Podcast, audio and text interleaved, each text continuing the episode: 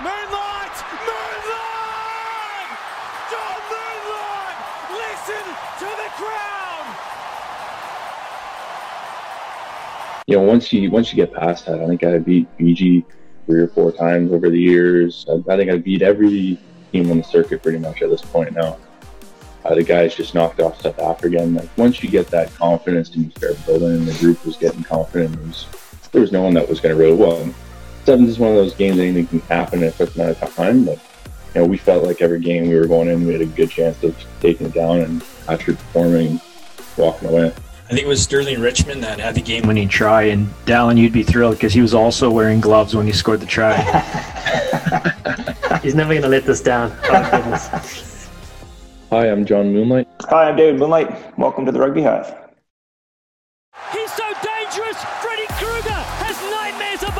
Hello and welcome to the Rugby Hive. I'm Dallin Stanford, and despite my South African accent, I was fortunate enough to play rugby for the United States on the Sevens World Series. And I'm Robin MacDowell, a former Canadian Sevens international. Back in my playing days, I went head to head against Dallin and the USA. For several years, Robin has coached international sevens for various countries, including Canada and Mexico. He's massively passionate about growing the game across the Americas through his MacDowell Rugby programs at all levels.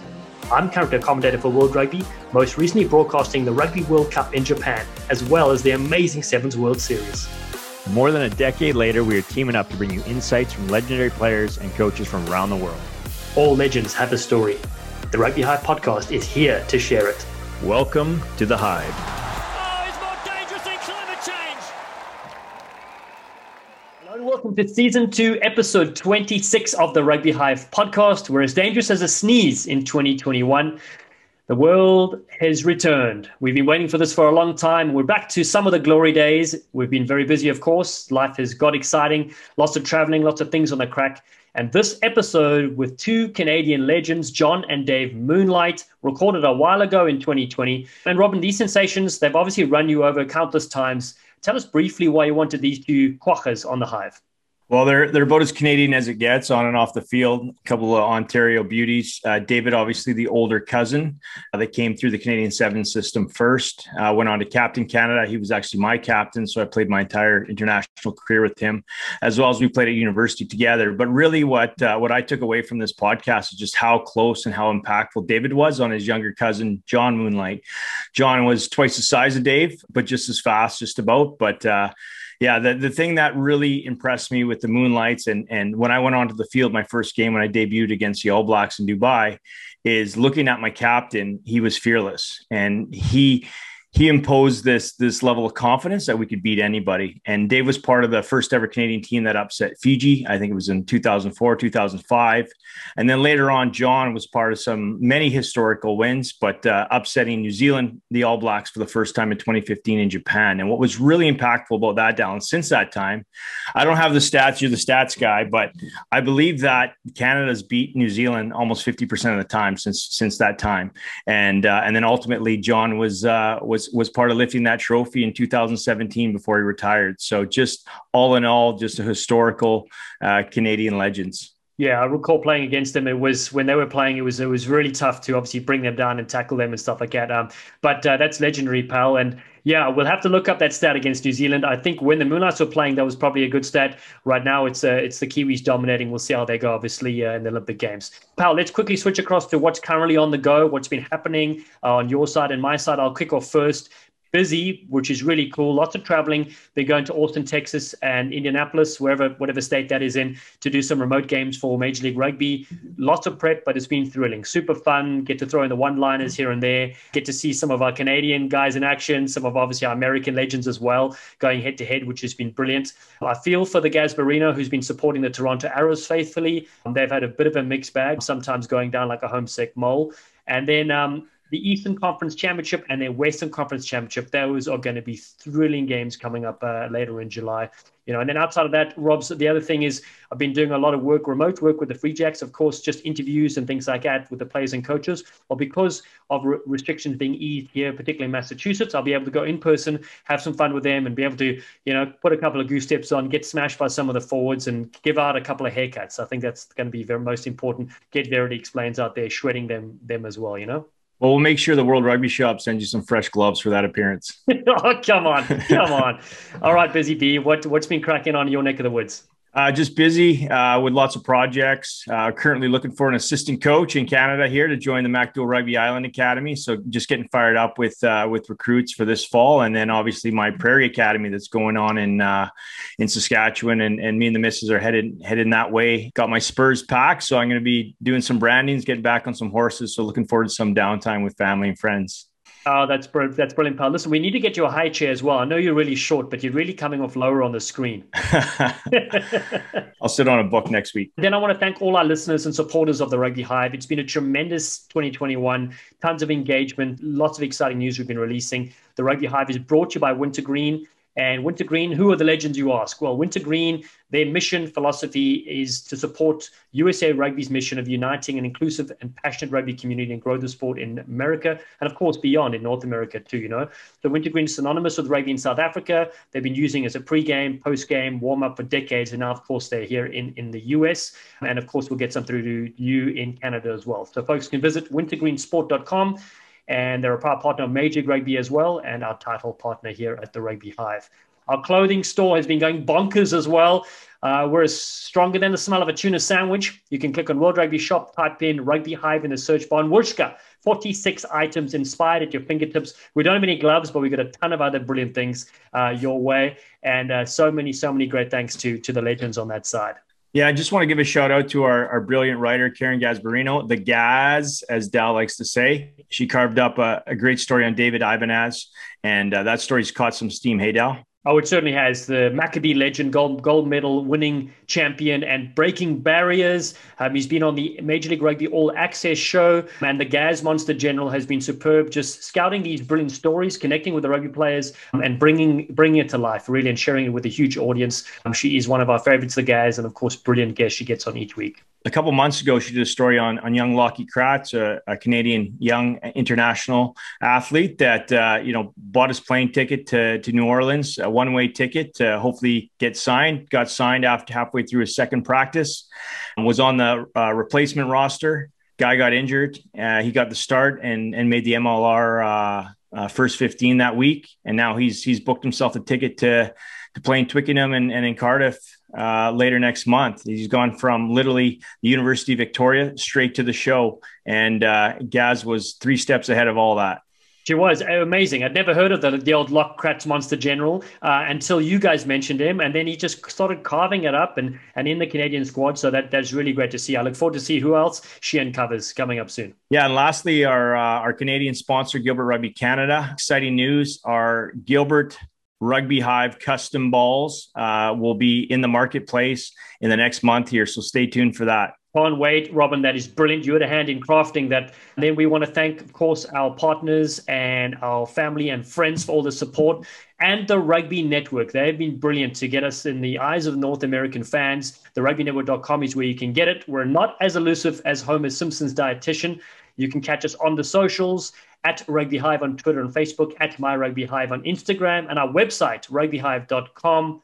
Time now for season two, episode 26. We uh, we're thrilled to have both the Moonlight ex Canadian sevens uh, and 15s internationals, but uh, they both cousins that ended up captaining uh, Canada. So uh, I just thrilled to have you both on. And and uh, as I told Dave and John, this is this is an idea that that came to me as far as uh, the story that would later unfold, which it did in many aspects, is John following in Dave's uh, footsteps. But I remember uh, John coming to his first uh, sevens camp and I was glad I was on my way out with athletes like him on his way in. Uh, I knew I knew we had proper athletes in the future and big, fast, strong, powerful, and uh, just a great uh, Canadian kid at the time. So, uh, welcome to the Rugby Hive, boys. Yeah, thanks. Thanks for having us.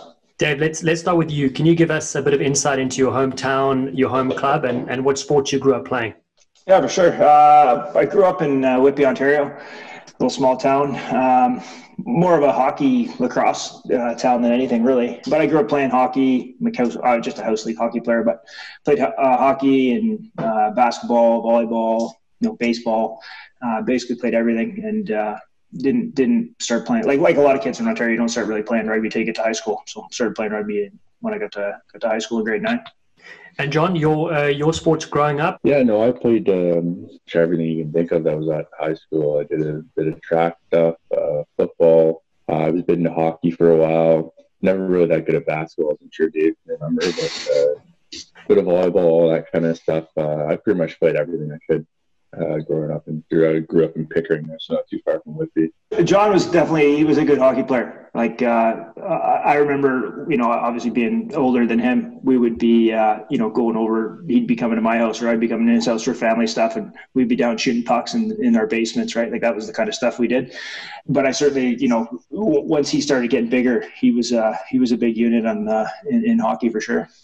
And how did you, Dave? How did you first find rugby? Because you were the first one in uh, in your family, right? Yeah, actually, um, I was. I, I, think I was way more interested in basketball for sure. I was sort of think basketball was was it. You know, I, I played, spent a ton of time playing basketball. Um, my brother was all over me about playing rugby. He played. He was two years older than me, and as soon as he started playing rugby, he started just bugging me. You got to play. You got to play. You got to play. And um, I was like not too interested in. Uh, got to grade nine. He sort of bugged me to come out, come out. So I came out to a couple practices. I was ready to quit. I was like, nah, this isn't for me. I'd rather be playing basketball. Um, and he's like, just play one game and, and see how it goes. And I played my first game and I was like, wow, this is, this is awesome. I, and sort of instantly fell in love with the game and just kind of went from there. You credit your brother, which is brilliant. And John, who do you credit for finding the game? Yeah, I'm, uh, I'm sure you guys have seen it out there, but the, the only reason I actually played the game as well was because of Dave kind of the same thing. He gave me the you should go out, you should go out, you should try it, and kind of questioned it, questioned it, and then uh, I finally went out and obviously fell in love with the game. Remember the first practice, uh, I looked up all the positions and what positions guys played. I knew I wanted to be a flanker going out them and had me run around with the backs and that. And immediately I told them like, no, no, no, I got to be here. This is what I want to do. And then, yeah, so that's how I, I kind of started. Uh, same thing, grade nine. Dave basically convinced me, and that was uh, I think you were were you at West by then? Probably you would have been at West by, at that point. Yeah, I think so. Yeah, yeah, yeah. So if it wasn't for Dave, you got to give your brother a shout out right now because if it wasn't for him, there wouldn't be cousins. two two hundred cousins. cousins. Sorry, yeah. if it wasn't for uh, two hundred tries scored on uh, the uh, Sevens World Series between the two of you. Oh, for sure. Yeah, I mean, I, have said it for a long time that my brother basically made me play, um, and you know, obviously thankful for that. And, uh, it led to Moonlight in Canada jerseys for a long time. Brilliant. John, what was it like for you as a, as a young teenager, as as Dave was jet setting around the world and and and getting it done for Canada as a captain? How did that influence your life? Dave and I's family grew up quite close. Uh, our cottage, our first cottages we had were right across the water. I kind of I can remember growing up there. So we were in a cove on Pigeon Lake in Ontario, and you could swim from my cottage across to Dave's cottage. So we kind of grew up every weekend spending time with each other. And I kind of looked up to Dave and, and watched him, you know, they, they go out and play manhunt and I'd be stuck going to bed or something, right? And he was talking about, you know, family events, shooting pucks in the basement. So when Dave kind of made it, it was a big deal. At that point, there was like the, the Sundays where they would replay all the games. So you'd be able to see, I think it was like once or twice a month, you'd be able to see the games from the last tournament the guys were at. So it was a big thing for myself or my family. We'd sit down, we'd watch couple games that Dave been playing. You know, it was pretty awesome. It's pretty cool to be able to look up and, and see what he was doing. See, I remember very distinctly trying to convince him to come out. Um, you know, sort of knowing that at that time, I mean, still to this day, really. I mean, if you want to play rugby, you seem to have to be on the West Coast for the most part. But you know, Junior was going to uh, Laurier. He was playing some rugby there, and I just started getting on. I'm like, you got to get out here. This is this is the spot. You got you got to get west. And um, you know, I what, what are we, Junior? I'm eight years older than you. Yeah, eight years something. Yeah, so uh, you yeah, know, I, I, remember like now? I remember bugging him like, "Hey, like finish at Laurier, get out here. Like this is where you need to be." And like I even remember saying like, you know, you can live with me, but sort of feeling like, ah, this guy's probably not going to live with me. Like, you know, he's going to be want to be doing different things than me. But he finally decided that he was going to going to come out, and when he moved out, he moved right in with us, and and kind of went from there. So. And who were you living with at that time, Dave? Uh, BT Brian Taylor. Uh, I think that he was still there, eh, Junior? Uh, he was. He just left as I come back. It was a Hurricane was living with us. Oh, right. Yeah. Yeah. Kyle Haley. You, me, Hurricane, and then uh, Philly Mack, and uh, then we're right next door. Oh yeah, Jamie Collins from next door. Yeah. Yeah. So we had a we had a bit of a rugby rugby household there. Lots of guys that had played for Canada and and uh, played rugby, so it was pretty fun spot. Good environment for John. So, Dave, what about you? What is it like uh, for you since you've obviously retired internationally, and then see John fall in your footsteps, and and most recently, you know, the the first three years of the Vancouver Sevens and VC play, seeing uh, seeing Big John get it done. Oh, uh, honestly, it, it, was awesome. I mean, uh, it's funny, like funny story. Like just, just actually, just this week, um, I'm, I'm, a teacher, right? So we've been doing some online learning with our classes. So I, my assignment for my rugby class this week was having them watch. Uh, is it 2016 when you guys won in Singapore? 16 or 17? Uh, 17. Yeah, 2017 when they won in Singapore. That was that was their assignment was to have all those guys watch that and. Uh, I, you know, I've said before, but it was one of the coolest things for me uh, was having a conversation with Junior not long before that tournament, and Junior telling me that he's like, "We'll win one. We're like, we're going to win one this year," and and then they they did it. You know, they they go in and uh, you know beat US in the final, which is always nice beating the US. um, but uh, beating the US in the final, and then you know he he did the interview afterwards, and you know it wasn't surprised. He was like, you know, they he knew that they were going to win, and that was so different than I mean, I can be honest when, when I was playing and Robin, I don't know if you would agree, but I don't know if our belief was we'd ever win a tournament. We went to every tournament hoping we'd get into the top eight and then, you know, if, if the, if the stars align, you know, see how we can do. But um, to actually believe that you're going to win and actually go and win one was, was unreal. So that was, uh, it was pretty cool for me to be able to watch that and, and, and you know, talk about it and and, and relive it when I watched it there the, the other day. We had a really good grouping at that point. I think that was um, that was right when we had Damien come into the, the squad, and he really kind of brought that belief back into everyone. And that was one of the first, you know, few times when Garrett was around, we had a little bit of it, and then when Damien came in, he really kind of convinced us and made us believe that we could do it, we could show up. That was probably one of my favorite years of rugby, just playing around then, because we just we were carefree. We, you know, there was disagreements with Rugby Canada right at the start of the year when it came to contract stuff, and we just wanted to show everyone that you know we had arrived and we were what we were fighting for was Rugby and That wasn't anything that wasn't worth doing like that. You know, we were going to perform along and try and get what we were trying to get out of them. And that was uh, that was an awesome year. It's it's interesting, you know, obviously following the the sevens program and, and as the moonlights know, it took me forever to actually get to play with Dave. But uh, you know, until I think it was a year before I started, but Dave was part of a side that beat Fiji for the first time, you know, and uh, and then John was part of a side that you know, it broke a lot of records. But I remember, uh, I think it was 2015, uh, John, you guys were in Japan and you guys upset New Zealand for the first time. And then since then, I think Canada's upset New Zealand maybe 40, 40 to 60% of the time. And, uh, you know, now that you've you know help them get over the hump of, of, of, getting a title. Now it's now it's it's there for the taking right? And uh, that that sense of belief coming in with a coach like Damien that's been there and done it and won uh, World Series tournaments uh, that's I think that's all you guys needed to get over the get over the stigma of of, of being number one. Yeah and that photo of you guys uh, in Hong Kong is a pretty pretty iconic photo. And uh, it was one that was talked about uh, a few times. I'm sure Dave and I had talked about it and that, but like, you know, once you once you get past that, I think I beat Fiji three or four times over the years. I, I think I beat every team on the circuit pretty much at this point now. Uh, the guys just knocked off South Africa, and like once you get that confidence and you start building, and the group was getting confident, there was there was no one that was going to really well. Sevens is one of those games anything can happen in a quick amount of time, but you know we felt like every game we were going in, we had a good chance of taking it down, and actually performing, walking away. I think it was Sterling Richmond that had the game winning try, and Dallin, you'd be thrilled because he was also wearing gloves when he scored the try. He's never going to let this down. Oh, goodness. yeah, Sterling definitely wore gloves. That is a fact. Oh, good man, good man. Definitely my top three.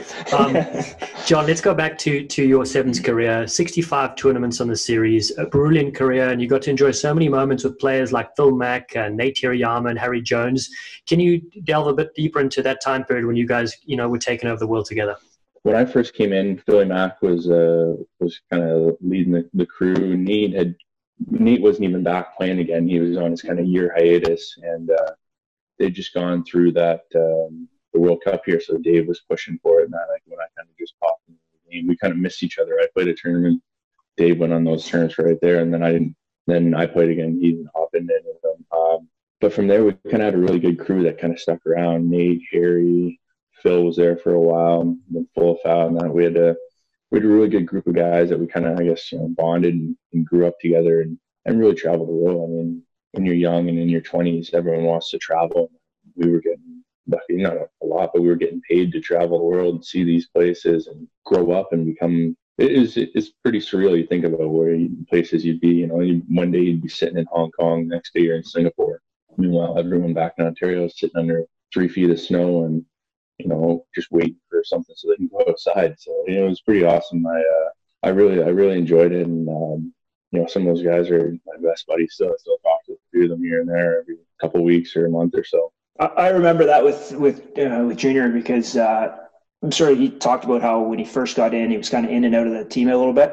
He had some uh, unfortunate uh, luck with injuries, um, but there was a point there that there was like it was like he he flicked the switch, and uh, he really started taking it taking it more serious. I think early on, and I, I think Junior would agree with me. Early on, he, he, obviously he was excited to be playing for Canada, but I don't think he had the same uh, sort of drive to be to be the best.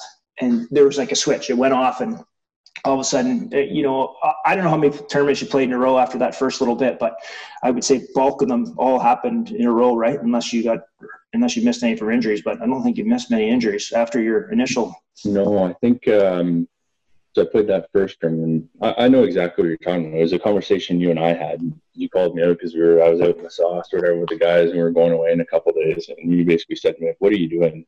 You realize the opportunity you have and what you're doing, what you where you could be in the world. And kind of was an eye opener for me. I think I ended up playing uh, Rugby Canada pulled me out for one thing when I was going to the 15s, but after that I played like 50 tournaments straight, something like that. I Which is unreal. That's unreal, right? Yeah.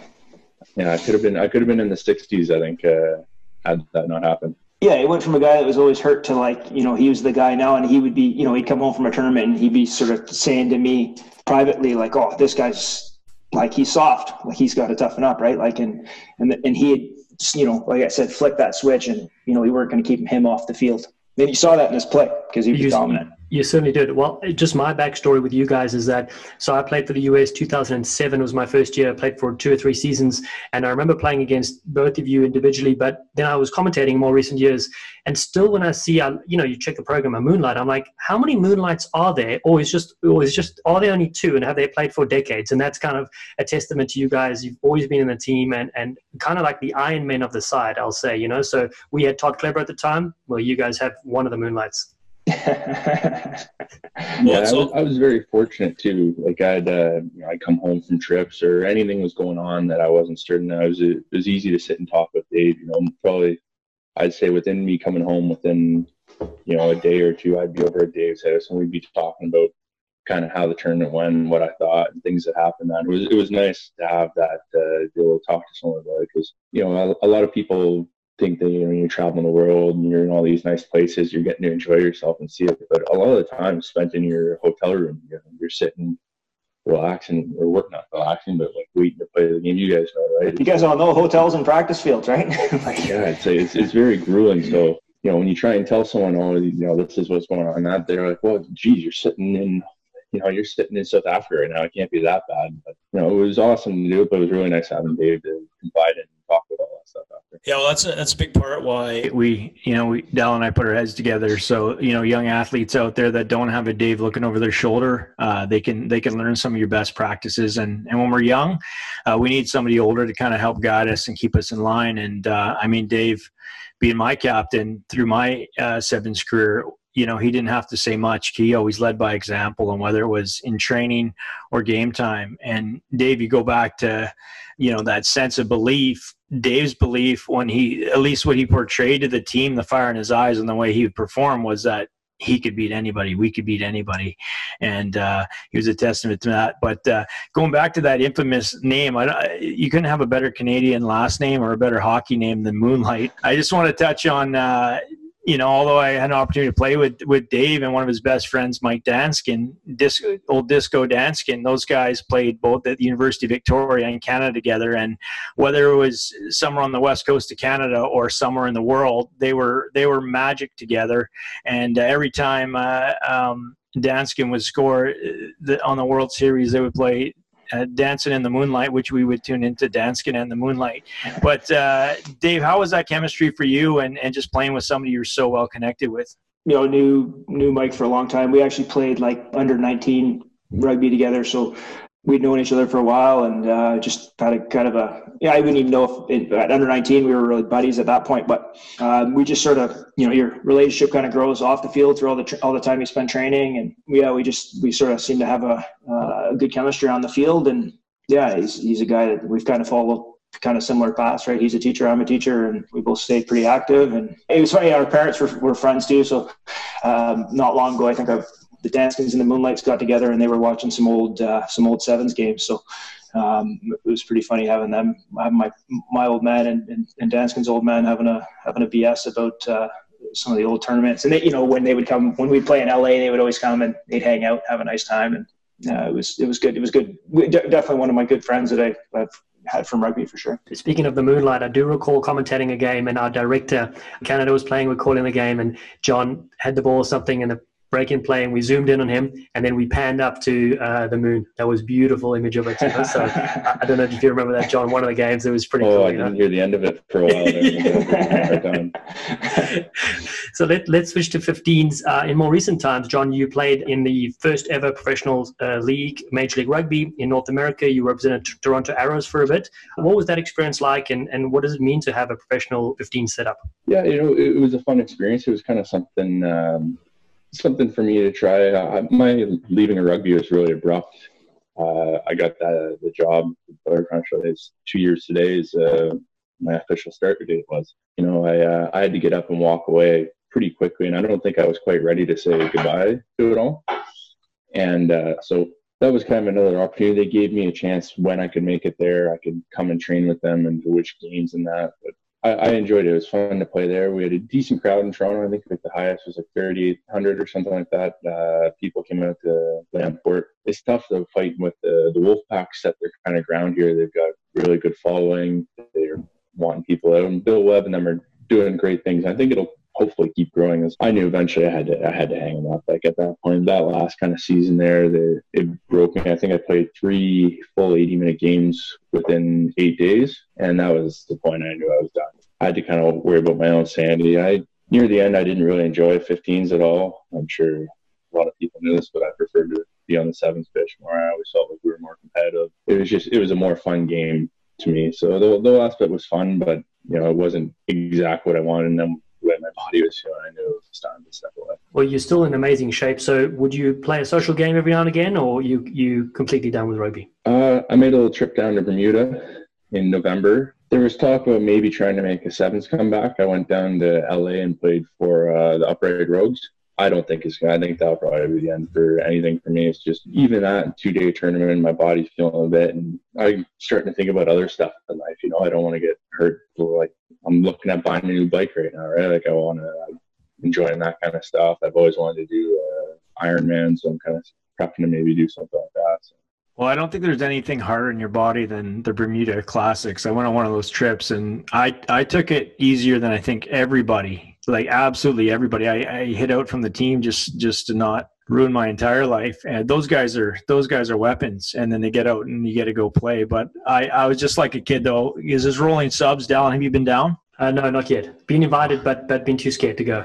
There, there's 60 minute games. You're rolling subs. It's like hockey subs, and uh, I didn't sub off once because I'm just like a kid. I want to be on the field. But uh, but yeah, there's some there's some professionals off fielders. Best best experience going. Uh, I'm going to put you both on the spot here, and uh, we'll go with seniority first.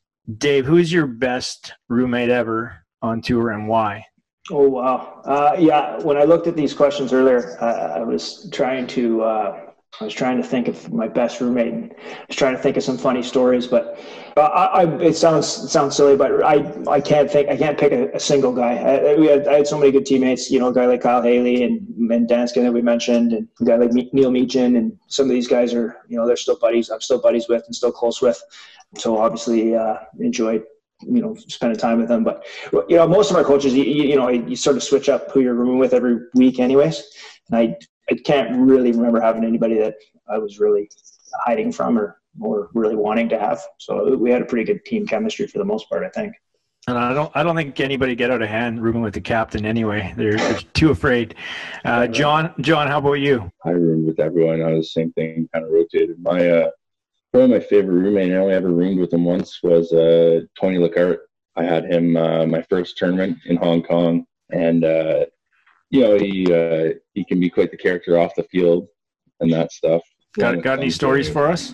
Oh, nothing, nothing I can speak of right now that I can think of speaking of. But uh, no, he was Tony was awesome. I just really enjoyed my time with him. He helped get me prepared for the tournament and that. And then yeah, off the field, he was just a, he's just a character, right? Like a funny guy all the time. When I talked to Robin earlier today, we both he, well he mentioned about Tony being his worst roommate, and I would no. put I would put Tony in the, the worst roommate category too. I, I, still play hockey with Tony, and uh, he, he's definitely the stinky guy. Like, you got to stay away from his hockey bag; it stinks. yeah, I was still young, right? I guess I didn't, uh, didn't get too many times with the old Tone. Tone was a mess, man. These guys' gear was a mess. Like, yeah, but that's what all the kids these days are like, man. You walk into a hotel room with any of these young guys now, and there's stuff everywhere. I Robin, you gotta tell you, Robin, you gotta tell your story about how he sleeps. Yeah, so we had here yeah, I'm on here a few few weeks ago, and uh, yeah, his best roommate was T because it was his it was his first roommate as well. I don't know if that was like an initi- initiation for those coaches back in the day, but yeah, my worst one was Tony, and and and I love Tony for sure, but we all got sick in Hong Kong, or half the team got sick in Hong Kong, and and Dave and I got sick on the way to Singapore. I remember being at dinner at Singapore the first night we got there, and I kind of threw some symptoms out to the boys that already had it, and they're like, "Yeah, you're gonna get it." So anyway, I wake up in the middle of the night, first night in Singapore. I don't know where I am, still hurting from the the last night in Hong Kong, and uh, I wake up in the middle of the night, flick on the light, and there's there's Tony with his arms crossed and his mouth wide open and his eyes half open, and he's and he's he's asleep. I've never been more freaked out in my life. So the rest of the week, I, I slept with the light on because I was just frightened of of, of T. But uh, I roomed with him again in Edinburgh, and he was he was good humor. Yeah. I had a funny funny story, and it's sort of fitting to what, what's going on now with the pandemic. Um, when we were in uh, Hong Kong in 2003 is when the, the SARS thing was going on. So we're in Hong Kong. We're supposed to be going to Beijing the following week, but they, you know, mid midweek uh, in Hong Kong, they were going to cancel. They canceled Beijing. Anyways, we play the tournament, usual Hong Kong tournament, same crowd as always, and everything else. First time tour for Christoph Struben in Hong Kong during the SARS, the SARS uh, pandemic. I guess I, I, don't know if that was a pandemic too, but either way, nothing really seemed to change in Hong Kong. Uh, so we play our tournament. We know we're not going to Beijing the next week, so we head out to the to the local uh, nightclubs after the fact. Christoph on his first tour ends up in a Hong Kong hospital on an IV because he like passed out in a cab, and uh, and he you know he gets back to the hotel in the morning again. The SARS thing's going on. He's like, I was in a hospital in Hong Kong during the SARS. Had to like pull out his IV and like ran out of the hospital to get back so he didn't like miss his flight to back home the next day. So it was pretty funny. Wow, I don't know if Christoph will like me telling that story, but it's pretty funny. Well, it's kind of good telling stories about other people's. You, you remain calm. They're the ones that get shredded on the, on right. the cost. I love it. Wow, that, that's pretty crazy. I've heard of crazy stuff, but that that's pretty scary indeed. Let's uh, let's switch gears to your favorite try you ever scored, and it could be sevens or fifteens. And we'll start with you, John. Oh, geez, this is this tough. I mean, got to that winner uh, in Vancouver. That that was big, yeah, but like it wasn't for anything crazy. Uh, there's one against Fiji in, uh, in Wellington actually that stands out because Fiji were knocked down into the bowl. We were playing them in the bowl final. Kind of see the attitude as they were walking around, like they just felt like they were going to walk over us. And uh, I can remember making a break down the sideline. This is kind of when I was first coming into myself and feeling like I was a player. And I got a good stiff arm in on one of the guys right in the middle of the chest and ran around. And uh, that would probably that would probably be up there as probably one of the top ones. Or their uh, yeah, that one in Vancouver. I mean, the commentators uh, seem to sell me pretty well on that. Absolutely. I mean, the crowd erupted. Yeah. Everyone's going berserk. those are iconic moments that'll stay with, uh, you know, not only with you, obviously being so close to the action, but everyone else that was there, you know. And how about yourself, Dave? I, I, I got to go back to the my very first uh, my first try, and sort of kind of a funny story to go along with it. My very first try came at my second tournament. First tournament was in Brisbane, 2003. Second tournament was in Wellington. First game in Wellington, playing Fiji, score a try. Welling scoring the try, break my hand. so like continued you know we didn't know it was broken. We just sort of were, were dealing with it. Played the rest of the tournament like again it's sort of like my my first real tournament. Uh, had a great tournament. Like, i think i ended up scoring like i think i might have scored eight tries that tournament which i don't think i I was I don't think I ever scored eight tries in a tournament again, but did it well. After I broke my hand. And then so after the tournament, we get X-rayed, find out my hand is broken, like kind of get home, have to have surgery, and try to rush to get back so I didn't miss the next tournament. So the first try was pretty memorable. Well, Dave, you scored more tries in your first tournament than I did my entire career, so uh, it's not too bad with a broken hand. Same for me, actually. So, you know, for us, it's easy to pick our favorite try because there's so few. Dave, let's stay with you. You played both 15s, of course, and, and, and sevens, but what drew you more to sevens uh, and becoming the first Canadian to score 100 tries on the series? Junior talked about it before uh, earlier there, but just the fact that you get to you travel the world, you play in all these these cool places in front of big crowds. I think I enjoyed the the fact that on any given day we can we could beat we could beat anybody, and we did. You know, we beat some we beat some big teams this is I guess my 15's bias, but I think it would be like an absolute miracle for Canada to knock off one of the top, you know, three countries in the world. Right? It's just not gonna in an 80 minute game. I, I can't see it happening. Uh, so that I think that I really enjoyed that. Um, going on a few 15s tours, it just wasn't the same. Different different group of guys. I was I think I was frustrated because you go on a 15s tour or you go on a sevens tour, you know you're going to play. Everybody on the on the roster is going is going to play minutes. You go on a 15s tour, you might dress one game or start one game, and then the next game you might not dress. Uh, and that happened to me a couple times. Or you, you, know you don't dress, and that's a long week when you're just uh, you know you're training every day and know you're not going to be playing or even putting on your uniform. So after kind of a couple years, kind of with 15s, it was like yeah, uh, I'm, I'm quite happy playing sevens and, and just playing sevens. The Listeners out there, so in our in our playing days, we only had Dave. Nowadays, they have they've got guys like John that are big, strong, and fast, and they can play six games in a weekend back then we would just give the ball to Dave, or Dave would have to make the tackle, get the get the ball, and then go 90 meters, and we'd hope he'd he'd make it over the line because none of us could catch up to him. Yeah, literally. I don't know how finish. you remember it that way. I, I, certainly wasn't going 90 meters, man. No way. well, it was 89 meters when you didn't make it, but uh, either way, we could barely see you. Um, and then yeah, nowadays, I mean, they got so many horses, well conditioned machines, but. Uh, poor Dave, he literally, I mean, he's selfless and humble, but I remember being on the other end of the field just going like, I wish I could be there. And then he would have to play six games. So by the time we get to the business end of the tournament, we'd almost played him out because we had nobody go on for him. But Dave, you really set the platform for your younger cousin there. And, and just to transition back to John here. So you played in 15s and sevens World Cups, Commonwealth Games, a couple Pan Am game golds. What is what is your favorite moment or favorite few moments in a Canadian jersey? Uh, number one's obviously winning that tournament. Um, you know, Dave and I were talking. Know, he said before saying I wanted to win. I think there was a quote actually. Uh, even Patrick Johnston had it in one of his articles saying that uh, I wanted to win the tournament before I could kind of walk away, and then it happened right, two months later or whatever. So that that was obviously a big moment for me. A lot of it was kind of the off-field stuff. I really enjoyed it a lot. We had a, such a good group of guys that you know we come home from a tour you do with these guys for two and a half weeks and next you know you're hanging out with them you know at a coffee shop the next morning or whatever right like I, those were probably kind of the highlights for me that our third place or sorry not third place second place in scotland when we made our first final that was a pretty big one i know we got a shellacking from new zealand there but uh, that was kind of a, a turning point for us i was with Garen he actually left after that tour. He went over to England and then he went down to Australia. It was kind of a turning point for us that we realized that we could kind of compete. So those would be kind of the two major spots for me. Dave, how about for you? Highlights. I, I think the 2003 beating Fiji and Hong Kong when we beat uh, a, really memorable one for me was when we beat uh, South Africa in LA, in, in, sort of in front of our, our families and, and friends. And that there was a, a kind of an interesting uh, game there because we beat South Africa. I think our next game was Samoa. We lost to Samoa. Yeah, we you were at that one. Yeah, and then we had to play Mexico. Yeah, and then with Mexico we get you know it's like we're looking at to to get through to the cup round in front of our families. We have to put seventy on Mexico.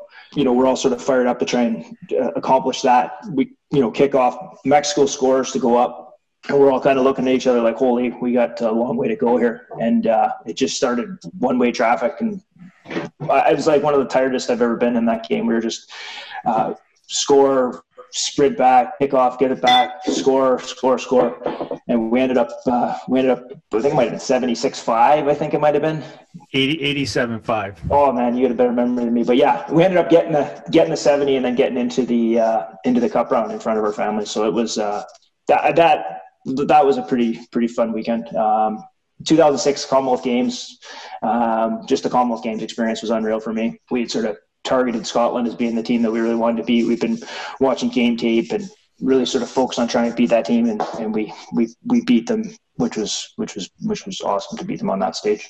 We had uh, we had Clark Laidlaw, who's the current All Black Sevens coach, and he was in that side. So uh, we were we were sharing stories about that. How Dougie Doug Tate had that one play over the top with Danskin, cutting their yeah. first receiver in half, and and uh, that was the only only trick Doug ever pulled out of his sleeve. And and uh, and of course it was it was pure gold. But going back to that that Mexico upset, so we beat out we beat South Africa. South Africa beat Samoa. Samoa beats us, and of course South Africa and Samoa put a licking on Mexico. And uh, so we, yeah, like Dave said, we had to put over 70 points on them. We didn't score until five minutes into the game. So that if you do the math, that's nine minutes, 87 points in nine minutes. I was one of the only guys that stayed on the field, Alan, and I didn't score a try. So uh, just give the ball to the athletes. And Dave had a field day. It was, it was unbelievable. Yeah, those are a couple good memories. John, let's uh, let, us talk a bit about you playing a decade on the series or longer. Uh, can you tell us about your your how you evolved as a player? You know, when you first started out to to being an absolute versatile powerhouse, playing every second. You know, in, in the last bit of your career. I never actually saw myself as a sevens player. So that trial that Robin had mentioned, the only reason I was out there was Doug Tate kind of gave me the hey, you should kind of go out here. This would be a good fit for you and that. And so I went out, kind of started it all. I had a really good speed test. Uh, good fitness score. And that kind of kickstarted myself getting involved with a lot. I went and trained with the national program, got myself in the sevens. When I first came in, I didn't, you know, you look up to players, looking at like a Kleberger was playing my position at that point. Chauncey O'Toole had just come in kind of the same tournament as me. He was playing really well.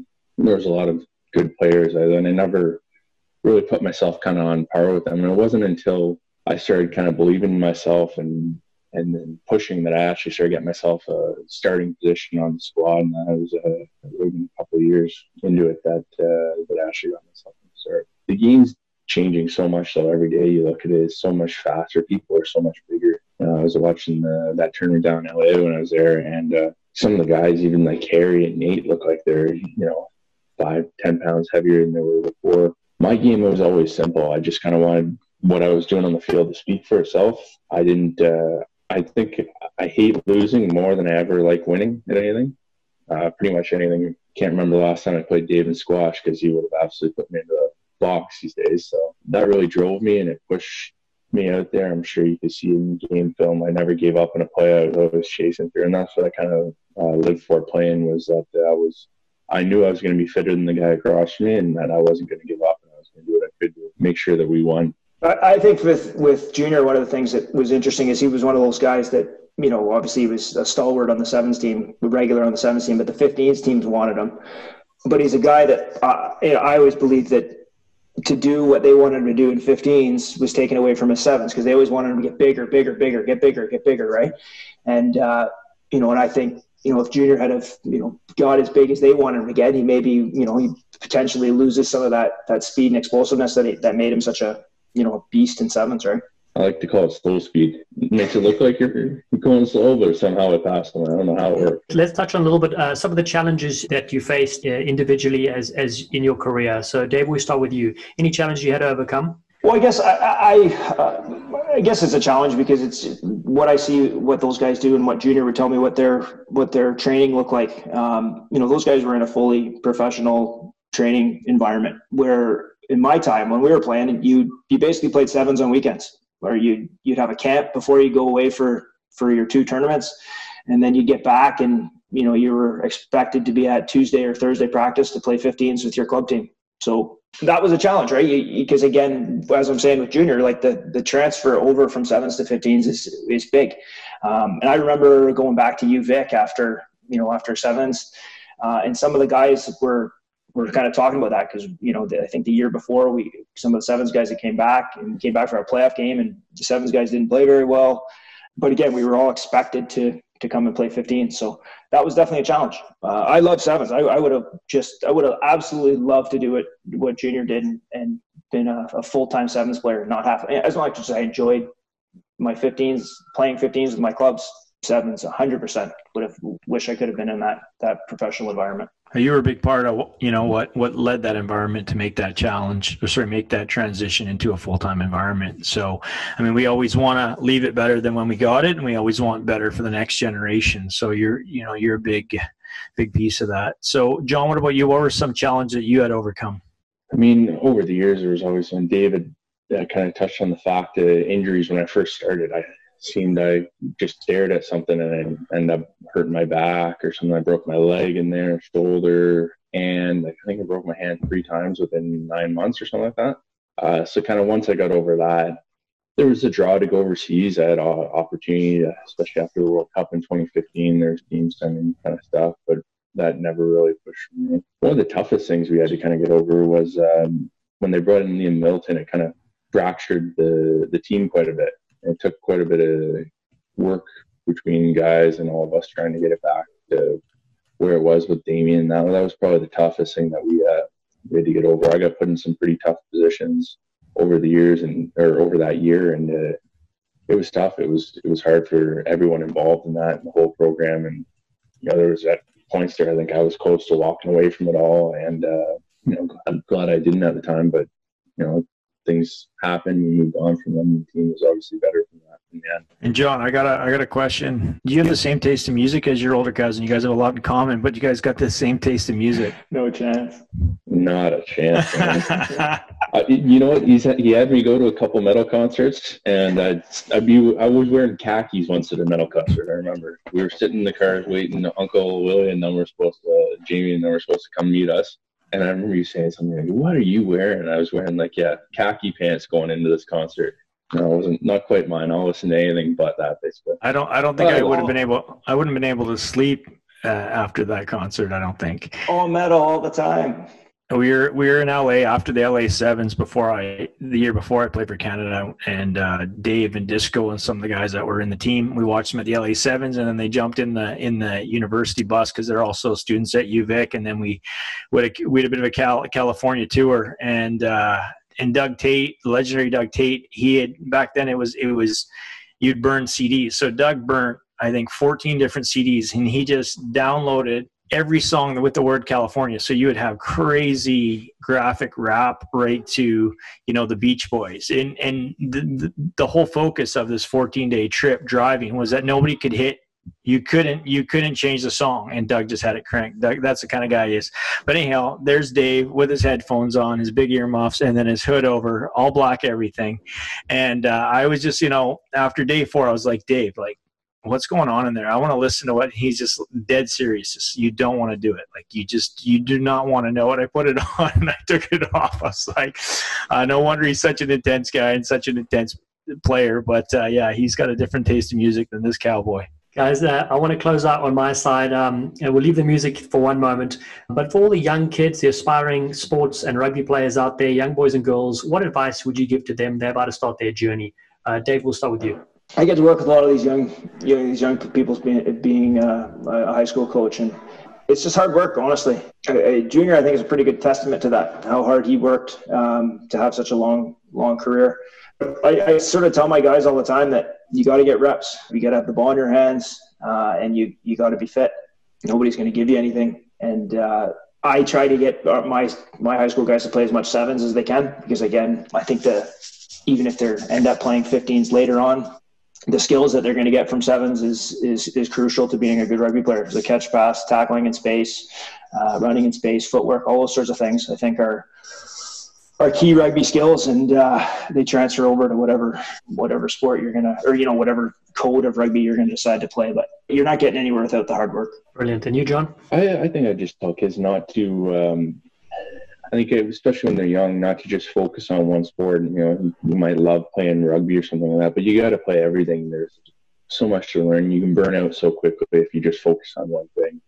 A lot of people used to ask me in my career, oh, "You see this game or this Super Rugby game?" And I'd be so tired of it. You know, after a day of training and looking at our game film, that that I couldn't even watch any more rugby. And you know, when I was younger, I never thought that rugby was going to be like, I was like every other kid in Ontario who thought he was going to play in the NHL, right, and play hockey.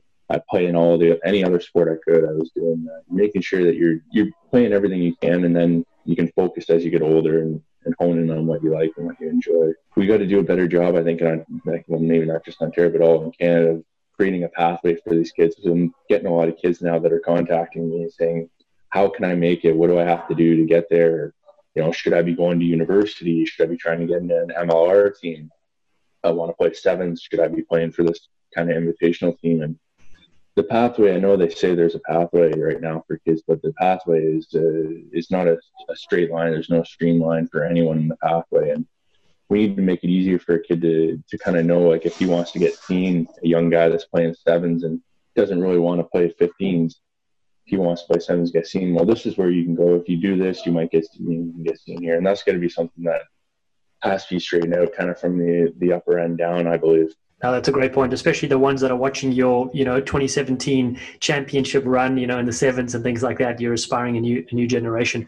Well, what I want to thank you guys so much. We have a record on our podcast today: 230 tries scored between us four but what I will say is two, 223 were between the two moonlights. So really such a pleasure, such an honor to have you guys on. Thanks very much for having us.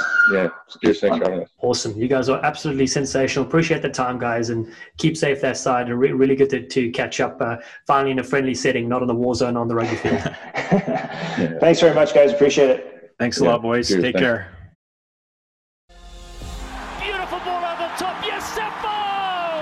Thank you for listening, you sleek sensations. If you haven't already, please subscribe to Rugby Hive Podcast and catch us on all the socials at Rugby Hive. We appreciate your support. Be safe out there, and we'll see you soon.